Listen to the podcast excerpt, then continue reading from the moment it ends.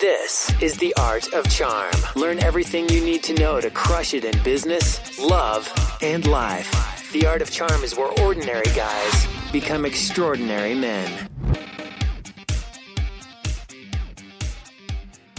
Welcome to The Art of Charm. I'm Jordan Harbinger. The Art of Charm brings together the best minds in the industry to teach you guys how to crush it in life, love, and at work. Imagine having a mix of experienced mentors teaching you their expertise, packing decades of research, testing, and tough lessons into a concise curriculum. We've created one of the premier men's lifestyle programs available anywhere, and it's free. This is the show we wish we had a decade ago. So, this show is about you, and we're here to help you become the best man you can be in every area of your life. If you're new to the show, but you want to know more about what we teach here at The Art of Charm, check out the Art of Charm Toolbox at theartofcharmpodcast.com slash toolbox. That's where we've got the fundamentals of dating and attraction, such as body language, eye contact, vocal tonality, a lot of stuff that's more important than you might think here. And we've got our boot camps running every single week here in Hollywood, California. Details on that at theartofcharm.com or give us a call here in the office, 888-413-7177 or email me, jordan at theartofcharm.com. I'm looking forward to meeting all of you guys here in Los Angeles. Today, we're talking with my friend David Nihill. He's an Irish comedian and speaker, and you'll hear how Irish he really is. He learned speaking and comedy brick by brick, and he's going to teach us how to do the same. We're going to talk about hacking your public speaking and using something called the 80 20 rule. No big surprise, and no stranger to that if you've been listening to the show. We're talking about using that in comedy and public speaking, elements of humor and how we can apply them for ourselves, and something called rehearsed spontaneity, something that's easier said than spelled and how to control a room and your audience. And the course, of course, that he teaches, the course, of course, can be found here on Udemy, and we're going to link to that in the show notes. So enjoy this one with David Nihill. Well, that everybody will be grateful to know. We started with Macallan, who gave us this scotch specifically so that we could embarrass ourselves on this show, which Nice. is great. Thank you. Yeah, Macallan 12 and 15, sponsored by Macallan here. And now we're drinking a little bit of beer that didn't send us this for free, so they don't get a mention. Tell us what you do, David. I mean, I, you know, are you a comedian? Are you a speaker? I'm just there for the whiskey. No, a little bit of both. So over the last, I, I guess, for the last year, I've been inspired a lot by Tim Ferriss's work, AJ Jacobs' work, where they intensively go in deep to one topic, apply the 80-20 principle to it, and see what comes out of it. See, can you break down a process scientifically and break it down to its finer parts and replicate it? Uh, and in doing so, I figured, well, I, I should probably tell people what I learned along the way. Yeah. Um, so originally I was secure cure my own fear of public speaking, which was pretty tragic. That's I'm not afraid of a lot, as you guys probably gathered from the kite surfing conversation Right, prior. Uh, but public speaking has always been that one big fear for me.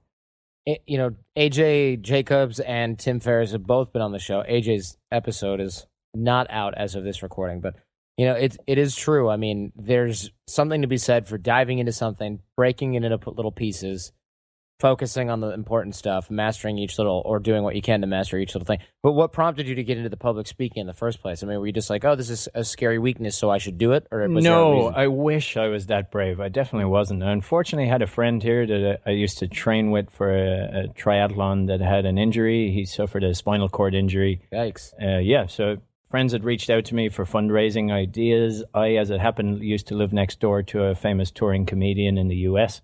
We asked him, would he do a show? We'd sell some tickets. Uh, what I didn't anticipate was my friend said I should host it. Who'd you who'd you live next door to? Can you tell us? Uh? Tim Lee, yeah. So his name Okay. is the PowerPoint comedian or the YouTube comedian. Very, very funny comedian. So he kindly agreed to do it, uh, but now I was in at the deep end. So I had to host it. They were very insistent about that. Yeah, it would be really weird if you were like, I'm running the event. Ah, I'm not going to get on stage, though. Because that would just look sketchy, right? I mean, Well, yeah, and for my American friends, they hadn't seen the side of me in university and college in Ireland, where I was a dribbling mess and a sweating and nervous and and dropping way too many f bombs for the average presentation. And, Right. you know, the fear was very visible to all my friends in Ireland, but not those who I'd met in the U.S. who knew me as a fairly, you know, confident, outspoken character. okay. Um, so yeah, I did it. Uh, I definitely prepared for it quite a lot. So there was six weeks' notice I had before the event. So I had a friend who was a comedian, and he essentially threw me in at the deep end. So they put me into a show for my very first time public speaking, which was sold out to hundred people and expected me to do 20 minutes of comedy. Oh my gosh! Not even just talking in front of an audience for No. twenty minutes, but you have to make them laugh. No, I had to make them and laugh. And it's like if they don't, you're sinking uh, in real time in front of everyone. Absolutely. And and that's what I was doing. But ultimately, I mean, it wasn't as scary as I thought it would be. I relied on stories as opposed to giving people opinions. Uh, I took a lot of advice from a lot of good people who'd operated in the industry or had been comedians for a number of years or been public speakers. I read a lot. Uh, I read a hell of a lot in general, but I read a lot around the topic of public speaking. Carmine Gallo, as we we'd mentioned earlier Right. on, and a number of other experts in the subject. So I was, I was pretty well prepared when it came to it. And that's something traditionally I wouldn't have done. I would always wing public speaking, and I think a lot of business speakers are in that boat I as well. think they do too. Yeah, they get up there. I'm, I'll never forget when I was I was at a law firm. I used to work on Wall Street. Everybody who listens knows that. And we had a partner who uh, was like, "I'm going to organize a course on real estate finance," and we're all like, "Okay, cool. I guess we'll go to this because we have to." I don't think anybody was truly excited, but he gets up there and he's like, "So, uh, you know, what do you guys want to know?" And it, it was a disaster, and it was every week. It was supposed to be like on the same day on you know every Friday or whatever. It was, and we started calling it, and they even formally started calling it. Uh, Pete needs CLE credits, and CLE is like continuing legal education. So it's basically like in, he needs to do 20 hours of this before the year is up, or he, you know, I, is not in good standing with the New York State Bar Association. And there's ways around that, but you got to eventually do it. And usually it means you got to take like a day or a weekend and go to a dumb class that costs money for the firm, and you got to study and do this and take a certificate. But instead, he just was teaching us CLE stuff, and and so it was double dipping because the associates were getting CLE and he was getting CLE for teaching it, but he didn't plan anything. So he stood up there and rambled, and I remember being like, "This is going to be really hard to pay attention to." Luckily, back then we had Blackberries, and if you had an email, it wasn't impolite while someone was talking to be on your BlackBerry answering what was a, I'm sure, a crucial email. So we were just comparing. There's a game on there called Brick Breaker, and we would just play that nonstop. I mean, for like four hours at a time. Not And- so cool admitting you have a BlackBerry anymore. No. we might want to edit this part out. Yeah. now, if you have a BlackBerry, it's like, oh man, It's like, oh, what's wrong with you? What happened? Why? Why do you have to have that thing?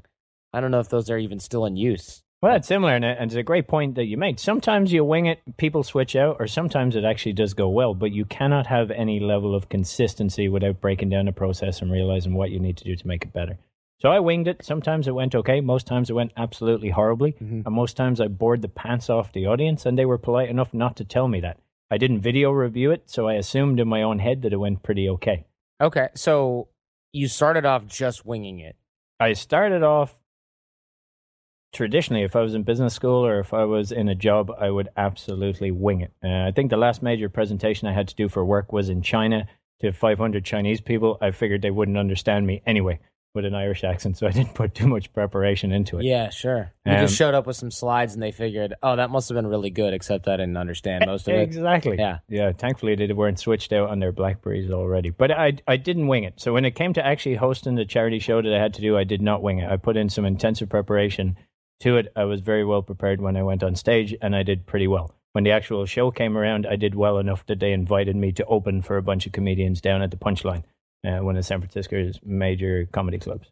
That's cool. I, you know, it's funny. I, I've actually heard about somebody who's a fan of the show wrote in and said he, he lives in China now too, and he said that he you can show up and get offers like, "Hey, you're a visiting intellectual because you have like a college degree or a master's degree or something, so you're a foreign expert, so you can get five hundred dollars an hour giving talks to academics." And he's like, "Oh, I'm not prepared for this," and his friend's like, "Dude, just put some slides together, show up." and just ramble for like 45 minutes and get your check and just get the hell out of here because they just have money to burn and they don't care. Yeah, mine wasn't too far off it. So I, I worked for the world's largest uh, business school called Hult International Business School, which was formerly the Arthur D. Little School of Business. And they were having a partnership with the Clinton administration, which is called the Hult Global Case Challenge. They needed a host, they needed a Westerner. I was the only one that worked for the company in town. So I don't think they cared what I yeah. said. Yeah. Oh, of course. And so, okay. So fast forward. So you opened up for a bunch of comedians. Uh, I did. So I, I stuck with it. I wanted to break it down. Now that I kind of got over the initial fear, and the first thing I realized was that fear never goes away. So when I talked to other comedians who were operating, other people that were on stage every night, if I went to any storytelling shows and other people operated in that area, there was a sequence of things that they went through that I was not aware of. And there was a sequence of things that they did that most business speakers were not aware of. And as I looked at it more and more with TED Talks and modern business presentations, the importance of humor was really, really, really clear. Yeah, I was going to ask you why the focus on on comedy if you're just trying to learn how to speak. Yeah, exactly. So I think comedy is kind of the death by fire of public speaking. So if you can get over a comedy club where they're like drunk guys are there going, "I'm depressed, make me laugh now," you have 12 seconds. I mean, as Jerry Seinfeld says, there's nobody more judged in modern society than a stand-up comedian. It happens every 12 seconds. It's kind of the ultimate death by fire and test of your public speaking skills. So I figured if I could hone laugh lines in that area, those laughs would be very small laughs within uh, the realm of stand-up comedy would translate to huge laughs on a business stage and in a conference stage, which they do because most conference speakers are boring, Yeah. as most of us know. Yeah, it's it's true. One of the things that I always take away, people go, "Oh, why do you go and watch all these talks and things like that when I go to conferences?" And the truth is, I'm only looking for little things that I can take and put in my own talks. I'm very rarely am I actually interested in the content. So I'll look at a speaker. There's a couple really cool ones that I won't give away right away because I use them in my own talks and people have to come and see me. But there's some other things that are like people will have, you know, text this number to get resources from me, or they'll have a game that people can sort of play, like almost like a drinking game, only not drinking. While you're talking, they like count the number of times you use a certain word and you use it a specific number of times during your talk. And if they get it right, they get like a free book. So people are paying attention because they're listening for this trigger word. And then there's other times people are making noises and things like that on cue, and it's it's everybody else thinks they're being rude and funny. And at the end, you kind of divulge like, "Hey, did anybody not notice the slide that said X, Y, and Z?" And it's like, "Oh, that's why this idiot was, you know, making like animal sounds in the front row or whatever." And it's great because people are focused on that talk, and then after that talk, they're talking about your talk only. Oh, did you see that guy who threw books and it hit that girl in the head? And it's like something that they sort of Well, whatever. absolutely. You, you simply have to do something these days to stand out from the noise and the crowd. And many people fall into the exact same pattern. So, as we were referencing earlier in the book Talk Like TED and a lot of number of other studies that have looked at TED Talks and what makes a great presentation, what makes it memorable, humor is one of the items they consistently pick out as making it memorable. So it literally burns a, a mental post-it note in your head that's remember this, like I had a good time. Humor breaks down those barriers and opens up your resistance against new information. So it's very, very helpful in that business setting. So, one- on the one hand, it lowers resistance and makes your audience more receptive to you. Absolutely. So it, it triggers a release of dopamine in your brain. So we're evolutionally wired to pay more attention when there's humor. Someone becomes more likable, someone becomes more interesting. It's an easy intro to the topic. It stands out and grabs your attention really quick. And then, on the other hand, on the other side of that same token, it increases the chances of success because people are engaged. Not just lowered resistance and more receptive, but they're more engaged because they're actually paying stronger attention to it. Well, absolutely, yeah. And what I found is if that humor is mixed with an element of storytelling, now you're really evolutionary tapping into something that we're wired to pick up on. So we're wired to pick up on humor, we're wired to remember stories. So if you can take your story, whether in a business context or it's in a pitch or a presentation, and punch it up like a comedian would do, which is essentially trim it down to the fewest words with the maximum impact and make sure there's an element of humor in there. So, where did you start when you decided you wanted to break this stuff down? Where, what's the first thing that you did? I started to review a number of TED Talks that were rated as being more humorous than the rest of them. So I reached out to a guy who'd studied and broken down TED Talks and analyzed them for the level of humor and what made a successful TED Talk. Mhm. And uh, the thing that stood out was that level of humor. The one thing they consistently picked up on and that was expected. I mean, if you look at Ken Livingston TED Talk, he has 28 million views at the moment. I think it's the most popular TED Talk. Uh, there is, it's heavily laced with humor and little stories that on the surface aren't directly related to his topic. So, how are these guys developing their stories? What's the process for doing it? How do they deliver it in their most punched up form? So, it turned out they're using the exact same techniques comedians are using for doing it. Just a lot of the business speakers aren't aware that they're tapping into the same process for doing it. So, So- their cycle for development is slower. So, top business performers are using humor, but they're not necessarily aware that they're using humor, and that's what's making. Well, they're aware they're using humor, but they're not aware that that's what's making them. Exactly. They're aware they're using humor, but they're not aware of how to fast track the process of development. That so, and and a number of the clients I worked with, I'd say to them, "What are your funny bits in your presentation? Normally, what parts give a laughs? Because they tend to cycle and repeat the same presentation, and you'll know this yourself as a speaker. You know what works. Because people think, oh, I can be funny because, or that guy can be funny because he's crushing it. No one's going to question him. But really, in large part, he might be crushing it because he's not afraid to use humor and be a little bit more authentic or be a little bit more relatable. No, absolutely. And that's what it comes down to being relatable. So if you're doing a good job, when a comedian is doing a good job with a joke or crafting a story, they start off by making it relatable. They start off to draw in the largest possible audience. Mm-hmm. A lot of business speakers don't do that. So they don't set up their topic accurately. If you act like a comedian, you make it relatable and then you go more narrow on the topic. Yeah. So, yeah. like, if I'm describing this to someone, I'll say visualize a funnel. At the very start is a topic that you want to draw in, and you want it to be relatable as many people as possible. Then you want to make the story specific to you. And as you bring the story through the funnel, you're going to trim out words all the way through. As Shakespeare would say, brevity is levity. You literally have to use the minimum words to get the maximum impact. Who was that president? Was it Abraham Lincoln? That's like, I apologize for the length of this letter. I did not have time to make it shorter. Every single president Yeah. you guys have ever had in the US has relied heavily on humor. So uh, Obama has a bunch of great ones. It got Ronald Reagan pretty far. He came from an acting background, and it was very evident when he delivered humor, especially self deprecation. So he, he managed to flip age in one of the debates, and he said he would not hold the inexperience and re- limited age and uh, youthfulness of his opponent against him. Oh, yeah, I remember spectrum. that. Right, right. Because he was pretty old by that point. Exactly. So, how far can a good collection of well told stories get you? I mean, pretty far, all the way to president in his case. Obviously, Yeah. combined with some other skills. But every president has had a good team of copywriters and speech writers behind him, and everyone has relied on the use of humor. Perfect.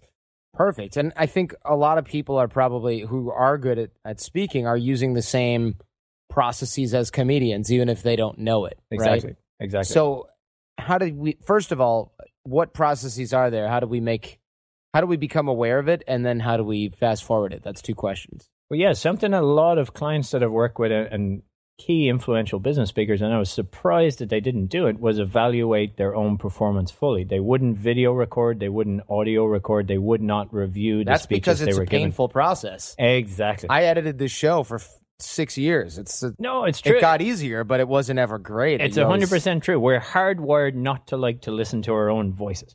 So our own voice sounds different to us because all the processes going through to come out when it hits air, when it tra- travels through your nasal cavities, when it hits bone. It just sounds different. So it's equivalent to looking at yourself in the mirror and then looking at yourself in a photo.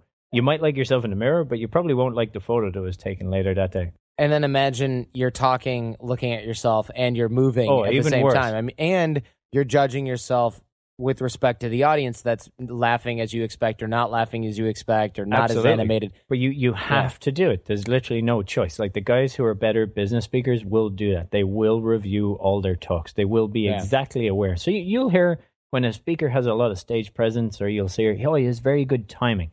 He has good timing because he's very aware which lines work. When he says mm. something funny, he said it funny before. He knows that laugh line is coming. And that review process allows you to shut up, rework, or rewrite, rewrite something, whether it's working or not. It takes a long time. I mean, it takes a long time to get good at speaking on the radio. It takes a long time to get good at speaking in person. Uh, when I took a speaking class a long time ago, we filmed everything, and then you go over the tape with your coach. And then you do another thing, and they give you the tape, and you go over it with your coach. You do another thing, and you go over the tape with your coach. And I've had a lot of coaching in this area, and I still am like, oh God, I have to watch myself on tape. This is terrible. I don't like it. I don't even like watching myself on YouTube, but it's key. And we do that at our boot camps too. When guys come to LA to uh, to train with us, we videotape them interacting with people, and it's one of the most awkwardly beneficial things that you can ever do because you never know what you look like making a first impression on somebody else. You know, and you never will unless you have someone videotaping you doing it and then breaking it down to tweak it with you. I mean, it's that's there's a lot of value in there, but it is awkward and it's it is painful. it's an awkward process. There's no easy way to do it. To be honest, some of the speakers I work with, they still refuse to do it. They will pay myself and a couple of copywriters and comedians to review their presentations for them. We will punch it up and rewrite their jokes. So there's certain things they wouldn't. To give you an example, there was a guy. He has a net worth of about 400 million. He's on television a lot. He is a keynote speaker, travels around the world internationally. Never ever reviewed any of his presentations. When he would come out, he would play a one minute video of how awesome he was. It would set out all his achievements for the audience in life. But what it meant was he wasn't really likable when he started off. He wasn't an average character. He was so successful, he was untouchable for the average person in the audience. So we simply asked him to come out on stage and acknowledge what people in the room were probably thinking. Comedians will comedians call this calling the room, and it's Okay. o- often the source of the best jokes. Vocalize the thoughts of the likely people in the room. So we asked him to come out on stage after he played this one minute video of how awesome he was and just say, hey, does it show that my mother made this video? Yeah. And they all laughed. And then he said, if my wife had made it, it would look a hell of a lot different. yeah, yeah. and some sure. of my failures would be in there. And then he made himself more human. And the thing is, if people don't like you or don't relate to you or don't see a human aspect in you, they won't laugh at what you're saying, regardless of how funny it is. Right, because you're completely unrelatable, and they Exactly. they don't even want you to get the validation of being funny. Exactly. They So- want to take you down a peg. they want to take you down. So it, the the type of humor you work is very specific to how you're perceived by your likely audience. So a president is always going to rely on s- self-deprecating humor. He has to bring himself down a peg or two because his achievements are obviously very very um, prevalent for everybody there to see. Very obvious. Uh, yeah, and of course the failures. as well. Exactly. Yeah, exactly. So you, you'll hear the key to most blog posts these days, the keys to a lot of podcasts is to get up and talk about your failures. And that's not because people by human nature love to hear about your failures. People are fundamentally good at heart. They want to hear about your success, but they want to be able to relate to you. If you're too successful, they can't relate to you. So they want to hear about some of the ways you screwed up. Good. So, but what if I'm not naturally funny? What if I'm not a comedian? How do I get laughs? I mean, how is this going to happen? The funny thing over the last year from hanging out a lot of comedians, I would say is 80 to 90% of the comedians I met, I would not class as naturally funny. So I met a guy, probably the least funny guy I've ever interacted with off stage. Looks really socially awkward. He had a comb over 20 years before he should have a comb over. He arrived on a skateboard. He was very uh, disheveled looking, pretty scruffy looking, did not look like a confident character. It time came time for him to go on stage and a cockiness took over him. He absolutely crushed it for seven minutes. I mean, the audience was falling over themselves laughing, and he walked off stage like a king. And I was left wondering what just happened. Like, how did that If you can act like that, why wouldn't you act like that all the time? all the time? Yeah, yeah. I mean, what the hell? Because he only had seven minutes worth of content. That was what he'd prepared. That was what he'd written. So what happens when people are not funny naturally? They say it takes comedians about seven years to go from starting comedy to making a very good living out of comedy. And that equates to about the same amount of time Malcolm Gladwell stresses in the book Outliers, Right, the 10,000 hours. 10,000 hours, yeah. Exactly. So if you break it down, it's about three hours worth of comedy a day. They say that the average comedian puts 22 hours of work into every minute on a 60 minute special, which they release yearly. 22 hours of work into every, every minute, minute. into a 60 minute. What's the math on that? Anybody can do that in their head? I got my executive producer Victor here and his brother. Yeah, time for a break and a word from our sponsors yeah, when we figured that out. Yeah, exactly. Why don't we have Asian people in here right now? Yeah, my girlfriend's Asian, but she's oh, not happy here. days. There must be a part of that in your Mandarin textbook over there on the table Why do that you can think get I have a this. Mandarin textbook over there? yeah, true. Um, but I mean, when you break that down, we're never ever going to look on a business level to put in 60 minutes of funny content. One minute of funny jokes inserted into an average presentation length, which is being reduced all the time. So keynotes are a thing of the past; they're dead. Like even TED has realized that 18 minutes is too long. Now they've cut their average talk to about nine minutes in length, and that's because there's a, body of research that comes out of MIT and Harvard and a lot of stuff by John Medina, who wrote the book Brain Rules, that says your mind shuts off at nine minutes and 59 seconds. You have to re engage people or just give it up. So, the easiest way to do that is to make talks on average of a shorter length. So, if you all of a sudden have one minute of good content to insert into an eight or nine minute presentation, you're going to be pretty damn funny in the world of conferences. Wow. So wow, how do we bring- 9:59 This show is way too long in that case. yeah. Holy crap! I've been doing it wrong the whole time. Well, time. the key thing is just to re-engage them. So you break it into time chunks of 10 minutes and you just have to do something different every 10 minutes. What a comedian will do will develop over time. They're not funny to start with, but as they progress, their writing skills become better. And it actually becomes more about their writing skills and how they structure it, which is a, a complete process which builds their stage presence to become whether they're funny or not. So they essentially, over the process of a year, will develop on average seven to eight minutes of funny material for a new comic. For an experienced comic, 60 minutes. So, So that guy had the cockiness to go on stage Right. because he knew he had seven funny minutes worth of stuff. right, because this has been tested and tested and tested. Exactly. And he's Yeah. reviewed it every night and he's scored it. And he's like, well, that joke always gets a huge reaction. That joke gets a pretty decent reaction. And he structured his talk, essentially, structured his performance a bit like Steve Jobs would deliver a business speech. So his second funniest joke is always going to be at the start. His funniest joke is always going to be end. So he's going to open strong and close even stronger. And comedians know this religiously that the first 30 seconds of what you say has the strongest importance and sets the tone. It becomes almost like a 100 meter sprinter. If you get off to a slow start, you're never going to recover. So any of the nights I did this, and I, I played around with the opening format of 30 seconds, and when I didn't get off to a good start as I normally would, the other jokes that normally scored on a much higher level or got a bigger reaction from the audience actually had less of a reaction. So you're building up an interest level throughout your performance, you're building up an intensity.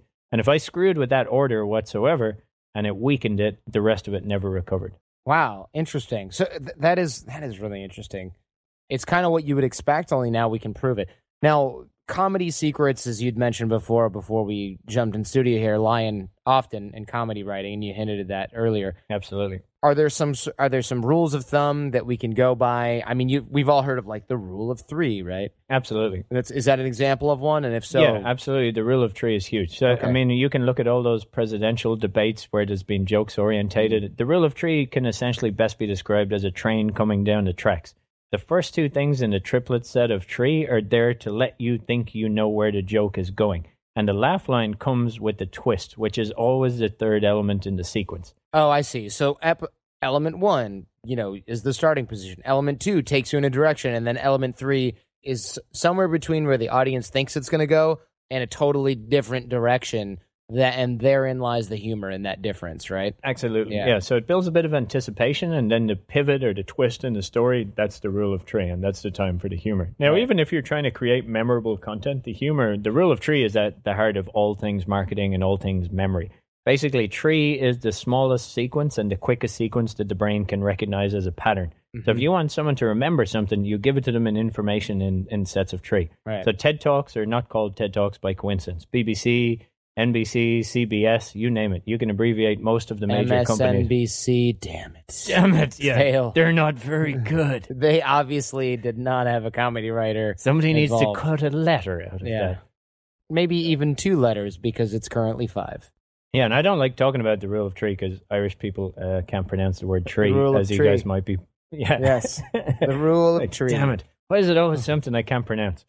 But I mean, the rule of tree is at the the heart of all things comedy. So that sequence, I the first joke I ever wrote was about the Napa region in California. So I was like, "Oh, my girlfriend is always driving me nuts." There was just an earthquake there. Too soon, yeah, Too exactly. soon. Inappropriate, inappropriate. No, th- this one is thankfully not related to earthquakes, but my girlfriend would always be driving me nuts. I want to go to Napa. So I said on stage, I gave in and I brought her, and it turns out she doesn't even like auto parts. Ah, heyo. That joke is completely garbage, but because of the anticipation it builds up in the first set, you're creating a picture in someone's mind. Oh, I have a girlfriend. It's relatable. She always wants to go to Napa. That's relatable. Napa is a wine, Wine region. I've been yeah. there. I can picture myself drinking wine.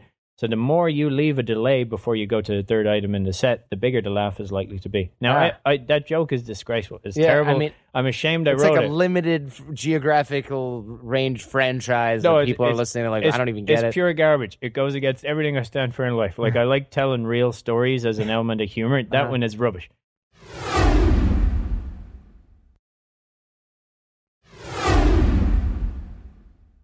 My girlfriend won't even talk to me after I tell it in clubs, but I've videoed it at least 15 times, and every time on a scoring level of 1 to 5, that gets a 5 reaction. So people stop, clap their hands, and you get an That- applause break in a comedy club. wow, yeah, that's good. Why does that Because it happen? kills some time that you don't have to fill with funny shit. Exactly. Yeah. yeah. But all of a sudden, that becomes the funniest stuff, and because it uses joke structure, so it, it brings everything, and that would be our our argument in general, or the basis of my book at the moment, and the basis of the course. Do you just take your stories?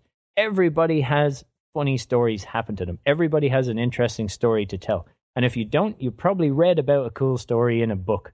Like to be a bestseller these days, you don't actually need to sell that many books. So it means that the average person hasn't had the story, even though the book is top of the New York Times bestseller list. Mhm. Most people have never heard the stories within that book. So if you're retelling them in a concise, funny manner, you're generally entertaining people or bringing some value to them by telling it in the first place. What about callback humor? You always hear about callback humor, callback humor, callback humor. And like when people do it well, it's like, oh man, that guy's funny. He's on top of it. You know, callback humor is great. If you can do it, it's awesome. Is there a structure for this? I mean, how do we how do we like create callback humor and things that we're doing or Well, you or do it in the same way that probably taps into a lot of uh, social dynamics when it comes to dating. It's just shutting the hell up and listening to what somebody's saying and not trying to one up them with your own stories, just really, really listening. Callback just as you tying together pieces of information. If that's a joke earlier on, you can reference it up to about three times. So a callback has a couple of ways. You're basically just referencing something that happened already. If that was a joke and a laugh line, now you're creating an in joke between you and the audience by referencing it again. Somebody who watches that video back won't find it very funny, but everybody in the room at that moment will. Right. So if we could say we could say something like auto parts, Napa, something at some point during the show, and it's like, I see what you did there. right? Exactly. Yeah. And you'll you'll just come back and say it again. If it worked, reference it again. The key to successful callbacks is not to do it too much. Again, falls into the rule of three. Don't do it more than three times. God, I wish I could pronounce that. Yeah, yeah. It's do you just not have th sounds? We just don't have them in Ireland. We didn't need them. The British probably stole them from us. yeah, bro. Yeah, maybe, maybe. One day we'll get them back. Uh, and you'd mentioned calling the room and riffing and stuff like that. What what is that, and how can we use that? in just, I mean, should we be using that in everyday You- conversation? Or You absolutely should. So, I mean, always the biggest laughs, no matter how effectively written material is, and anything I've written and performed, the biggest laughs any night always came from impromptu stuff that happened in the moment. So, a joke that shared you in the audience, and it's proven to them by unfolding in front of their eyes that you didn't have any preparation. So, you just said something witty in the moment. The more you practice, the more you speak on stage, the more the same sort of things start to happen. So somebody knocks a drink over, the air conditioning is on too much, somebody falls over, the presentation before you sucked. You're basically just vocalizing what people are thinking in the room. might have to be careful with the presentation Be before you be suck. very careful with that one. Yeah. But I mean if the lunch wasn't great, if it's too hot in the room, if a fire alarm goes off, the key thing to that is react to that moment. Vocalize what people are thinking. You can't Right. you'll see a lot of business presenters, a fire alarm will go off and they're like, We're just gonna work through it. Like my presentation isn't working, the microphone's broken, I'm just gonna keep going right. they're so nervous they'll just try and knock it out. Whereas you really have to stop and acknowledge. I've been on a stand-up comedy stage and the fire alarm went off and a bunch of firefighters came in. like I've seen a comedian in that scenario when the fire alarm went off and the oh, lights were flashing, Wow. Just keep going with jokes, and that's probably the worst thing you can Yeah. do in that situation. At some point, you just have to be like, I heard there was going to be alarm if this got too amazing and too awesome and too funny. Is that is that what that is or whatever? Something like that. Yeah. But I, I would encourage you and your, your listeners to have a look at this, uh, where the legendary Robin Williams crashes a Right. TED talk. And he basically is just making jokes when people sneeze and people say something, and the fact that there aren't people there, or someone's walking around. And, you know, the up to that point in most business presentations, it's being a performance. They A lot of times, business speakers simply don't interact with the audience. Yeah. If you don't interact with the audience, they're going to switch off sooner or later. No, I love it. I, I went to a comedy club with my parents. They were uh, visiting me, and we go and we see this guy's so funny. This comedian was really funny. I can't remember his name, so obviously, he- you know, he did it sort of right, but you know, should have reintroduced himself at the end. But it was it was a couple years ago now, and I'm sitting on the other end of this round, the you know the comedy store in L.A. So it's it's got big tables. It's in the upstairs room, and so he's talking. and My parents are on the other side of the table, so you can't really tell that we're together. And he's making some sort of like off-color jokes, and then it gets really bad, and then it gets really bad, and I'm laughing, and I'm I'm laughing really hard because my mom is right there, so it's especially awkward for me. And the laughter is kind of an outlet. So he turns to me because I'm going, I'm I'm losing it, and I'm also next to these really obnoxious girls that he does not like at all. So he's like making masturbation jokes and stuff like that, and because they're starting to get offended, but I'm laughing, and he just singles me out for like some special treatment, right? And he just he's going off on you know whacking off or whatever, and then it, my mom and dad are laughing, and I just I'm turning red, and he goes, "Wait, oh shit, are those your parents right there?" oh my god, dude, I am so genuinely sorry. This is awkward. And then he like goes, "Excuse me, waiter. Yeah, you right there." To the waiter who's like walking around, he goes, "Can you please get this guy a beer on me?" I that was just not that was next level fucked up.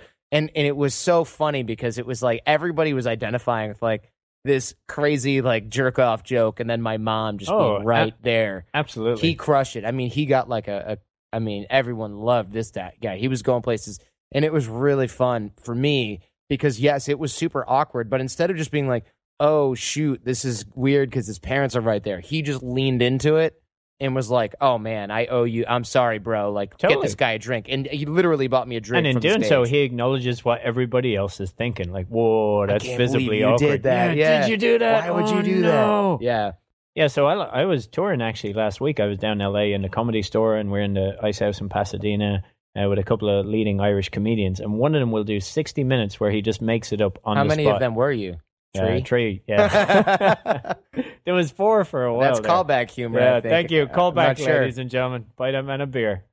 Get his parents here. Let's get it kinky again. Sorry, Um, I ruined your story. no, that's all right. You ruined them all. That's that's, that's the way That's what I'm here for. Thank you. that's why I'm here. Thank you. This is magical. He would make up 60 minutes all on the spot, impromptu, just off talking to the crowd. But as I noticed by the third night, he was using the exact same jokes. So, yeah, for sure. so I I would call it rehearsed spontaneity. He was walking them into bits that he'd done before. And after a while, if you do enough business presentations and you do enough public speaking, you're going to have a good idea what people are going to say in the moment and how to react to it. Excellent. So that's good. Rehearse spontaneity, so you can start to recycle things that have Oh, worked. absolutely. If I go into a, a comedy club and I ask them, hey, when I say Ireland, what words come to mind? And after a while, there's going to be a pattern in that. And after a while, I can develop a response for everything they just did. Uh, or I can ask where people are from or certain nationalities and interact with the audience a little bit and steer them in a direction that I want them to go in. And the exact same behavior and preparation is relevant for business presentations. If you want to lead into your next se- segue into your next component or touch on your next topic, you want them to talk about some problem they're facing and how your product solves it. And you already have obviously a bit prepared about that, how you magically solve their problems. Now, is there a structure to jokes as well? I mean, it seems like there's something. My brain says that there's some way to do this, and you kind of hit on this before, where you know, rule of three. You've got a certain amount of time that elapses between the second and third, and that Absolutely. amps things up. I mean, are there joke structures there absolutely besides is, yeah. knock knock? Who's there or whatever? No, You know is, I mean? and, and the more effective ones will come back to a setup, which is essentially comes back to the funnel I mentioned earlier. You want to set up by including as many people as you can. So if you went on a trip to China, in your case, you've been there studying, you don't want to say by starting, "Hey, I went to a trip to China." You'd start by making it relevant to everybody. So, hey, sometimes crazy things happening when you travel. And most people in the room have traveled somewhere and automatically will switch in to find out At what your crazy point. thing is. Right, yeah, yeah. at some point. So you want to start with an opening statement that's as relevant to as many people as possible before you get specific to your example. So it's always going to be a setup, which is essentially your introduction to the topic, a built anticipation intentionally, and then your punchline. And then you'll see taglines, which are extra lines and little jokes that you're going to throw on. So in President Obama's case, one of the most talked about ones where he was setting it up to say it's ridiculous how many different departments and how unstructured and how antiquated we are when it comes to policy. He said there's basically one department that looks after salmon when they're in freshwater. There's one department that exists totally different that looks after salmon when they're in saltwater. I hear it gets a lot more complicated when they're smoked. Not the world's best joke, I don't even get it. but everybody laughed.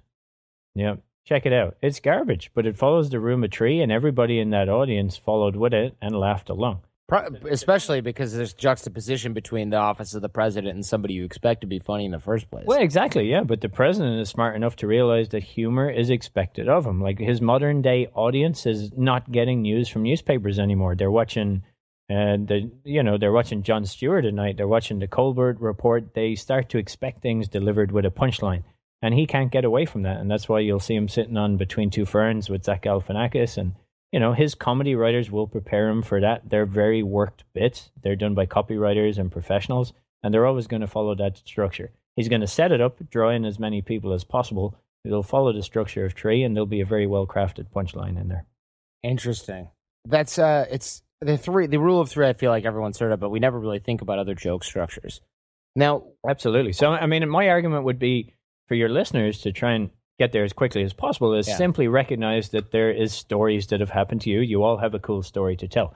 If it's not from you, it's from a book, it's from somewhere. Something wacky happened in your life or in your business that you are comfortable already speaking about. If you want to use comedians' techniques to transfer that into a business presentation or your own personal life when you're interacting with people, strip it down to its most singular form. Strip it, take all the unnecessary words out and try and feed it to joke structure.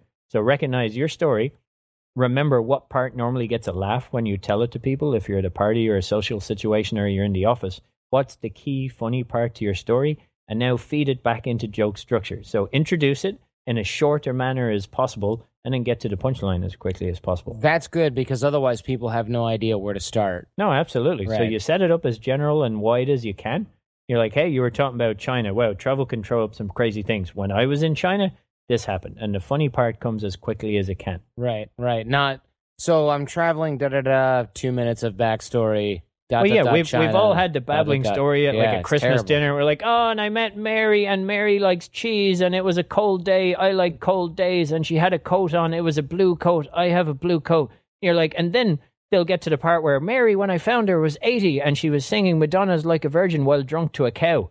And you're suddenly awake. What just happened there? Wait, what happened? What was Blue the exciting coat. part of that story? So strip Yeah. out all the garbage. And I think mothers, as we know as guys, mothers always do this. They start telling you a story and they get lost in so many unnecessary oh, details. Oh man. Your mother is not going to make a stand-up comedian for that very reason. Yeah. Unless you videotape her, and then that's just going to be If weird. If you want a be- example of doing that wrong, you can listen to early episodes of this show where I start talking and go off on a wild tangent about something that has nothing to do with my original point Well, exactly. and fail to get back to it until Exactly. somebody just brings it up again. And hence stand-up comedy. So it forces you or stand-up comedy or public speaking forums in general or storytelling nights. But anything that enforces a time limit on you with a crowd of strangers doesn't buy you the love that your friends are going to give you or the abuse in case you're irish. We're Right. pretty good at telling someone shut the hell up. Like why, why are you saying this you boring bastard? What's the point of your story?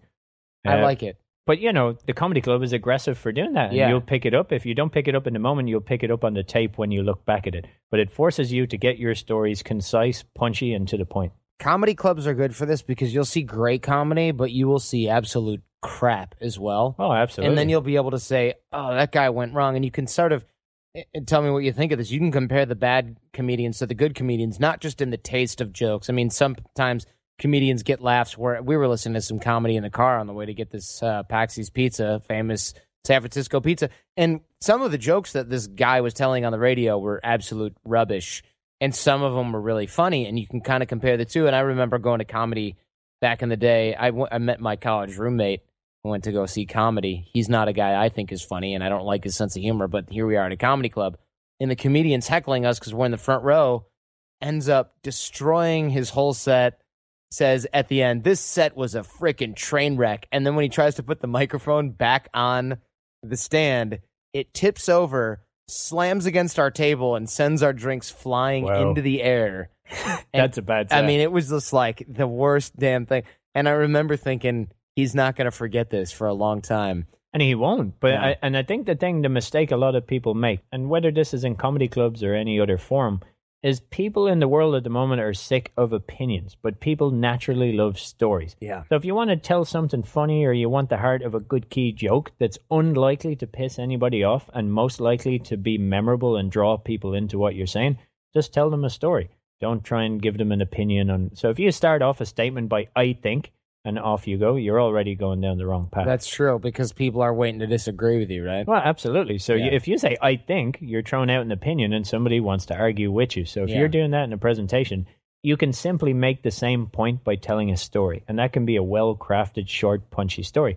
Companies are already doing this. Like Airbnb relies on storytelling. Yeah, they had a cool story, like Lululemon, Beats headphones. They all tell a story, and because they're doing that effectively, they don't spend as much money on marketing anymore. Right. No, that's a good point. That's a very good point. Cordarounds is a great example, or sorry, it's now Betabrands in the city in, in San Francisco. So What's that? run by a friend of mine. It's a clothing company. Uh, they're com- completely community driven. So they put out a new product every week that's selected by their community.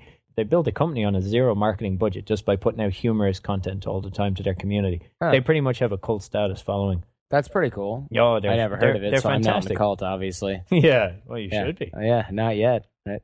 No, but Chris Lindland, the founder, he's great. He used to be my roommate, and I got to see firsthand just how he was doing it. But he is nationally covered in everything from the New York Times to CBS, NBC, you name it, any three letter abbreviation or possibly a five letter Yeah, abbreviation. MSNBC, That's a callback. It's not a funny one. Right. It doesn't matter. Relevant to us in the moment, not Right. to any of your listeners. Right.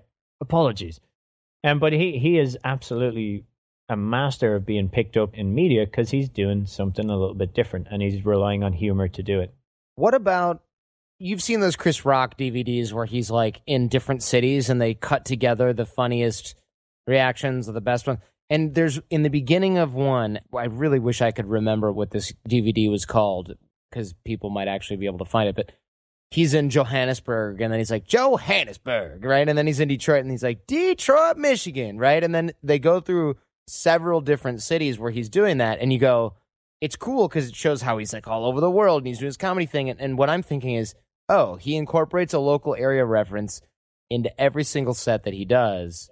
That's obviously deliberate. He's not just Very walking in and going, "Oh, I'm in Detroit now. I guess I should say Detroit, Michigan." Right? Like he he's thought of that. Bef- he probably had his tour dates, went through and and tested a bunch of crap with a bunch of his friends and his agent and his manager, and other maybe even comedy clubs in the area that are. Lo- I don't even know how you test stuff like that Yeah, with a well, local it- it's, reference. all, it's all pre-scripted. So I think the, the best comedians and the best public speakers will look to build an affinity with their audience straight away by referencing that they've taken the time to learn something about that area. yeah, And every joke or funny bit needs a target. So I went to see uh, Chris Rock when he was here. I went to see Dave Chappelle when he was here. And the warmest joke reception he got was when he talked about the Tenderloin. And not because it's a wildly exotic, beautiful neighborhood. It's because he showed he took the time to give a shit about San Francisco right. or if he was referencing local football teams and rivalries. And again, this has been something done by presidents, very famously by JFK when he was making fun of a number of sporting teams in a, a presidential speech he gave. I forget the, the college football team he was making fun of.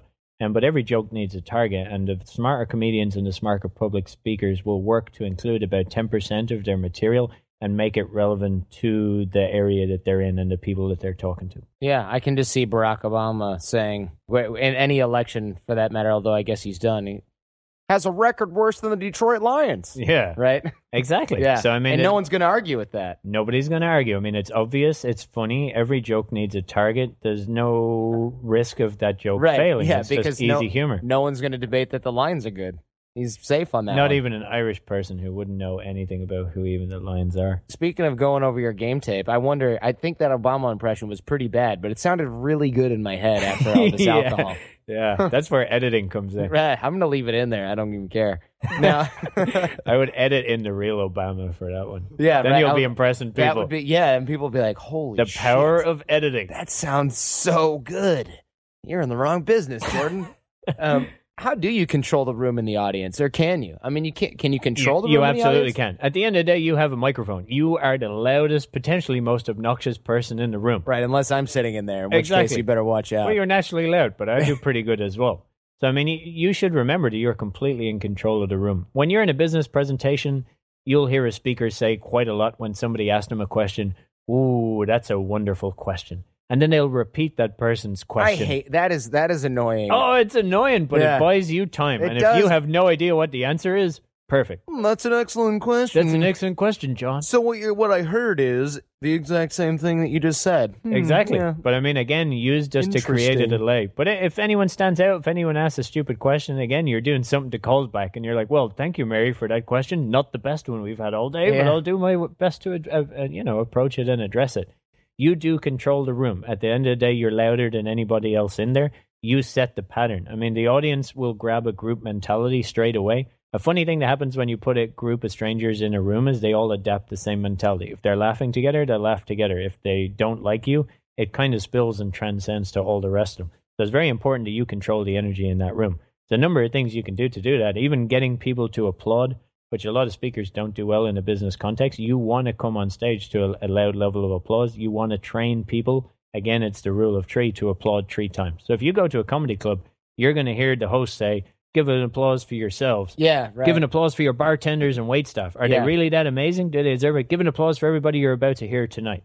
And you're simply training people. Hitting three times in that sequence is the pattern that makes you most likely to continue to do it. That's interesting. I've noticed the MC usually says like, "Give it up for my man," blah blah blah, and then the comedian Absolutely. gets up there and goes, "How about our MC tonight, everybody?" Yeah, Exactly. Right, and if the yeah. MC didn't do a good job and he hasn't brought up the energy, a comedian will sense that and ask Yeah. for a round of applause again. Equally, if you're coming onto a business presentation and you need two seconds to set up your laptop, the easiest thing you can do and bring the energy in the room up is say, big, big round of applause, ladies and gentlemen, for your last performers Yeah. or all the performers. You can give it a round of applause for anything, but it's something that's very well manipulated by comedians, which is not often done by conference hosts. That's a good point. Yeah, Mike Kaplan, a buddy of mine, he's who's uh, was on Last Comic Standing. He one of his jokes is uh, everyone applauds when he gets up on stage, and he goes, "Thank you for that round of, applause. I hopefully there'll be another one when I'm done." Yeah, Or oh, something. exactly. It's it's actually funnier when he says it. I'm not sure. I'm pretty well, sure I you it, vocalize their level Yeah. of applause. So the easiest, the easiest laugh you're ever going to get is just by stopping after applause and go, "Wow, that sucked. We're going to try that again." Right. And then they'll do it with a lot more of Right. enthusiasm. And meanwhile, you just asked them to. Yeah, you Yeah. absolutely asked them to. You asked them to voluntarily pick up the energy, and they responded. You control the room. You can ask an audience to do things, and they normally will. Don't get too carried away or kinky with Yeah. that. There's obviously limitations. Sure. Um, but when it comes to the energy in the room, you control it. So, how do we start things off? Because I know that we talked about writing out some of our favorite stories, apply the joke structure, rule of threes, some of these things that we sort of refer to as laugh lines. Test everything, right? Yep.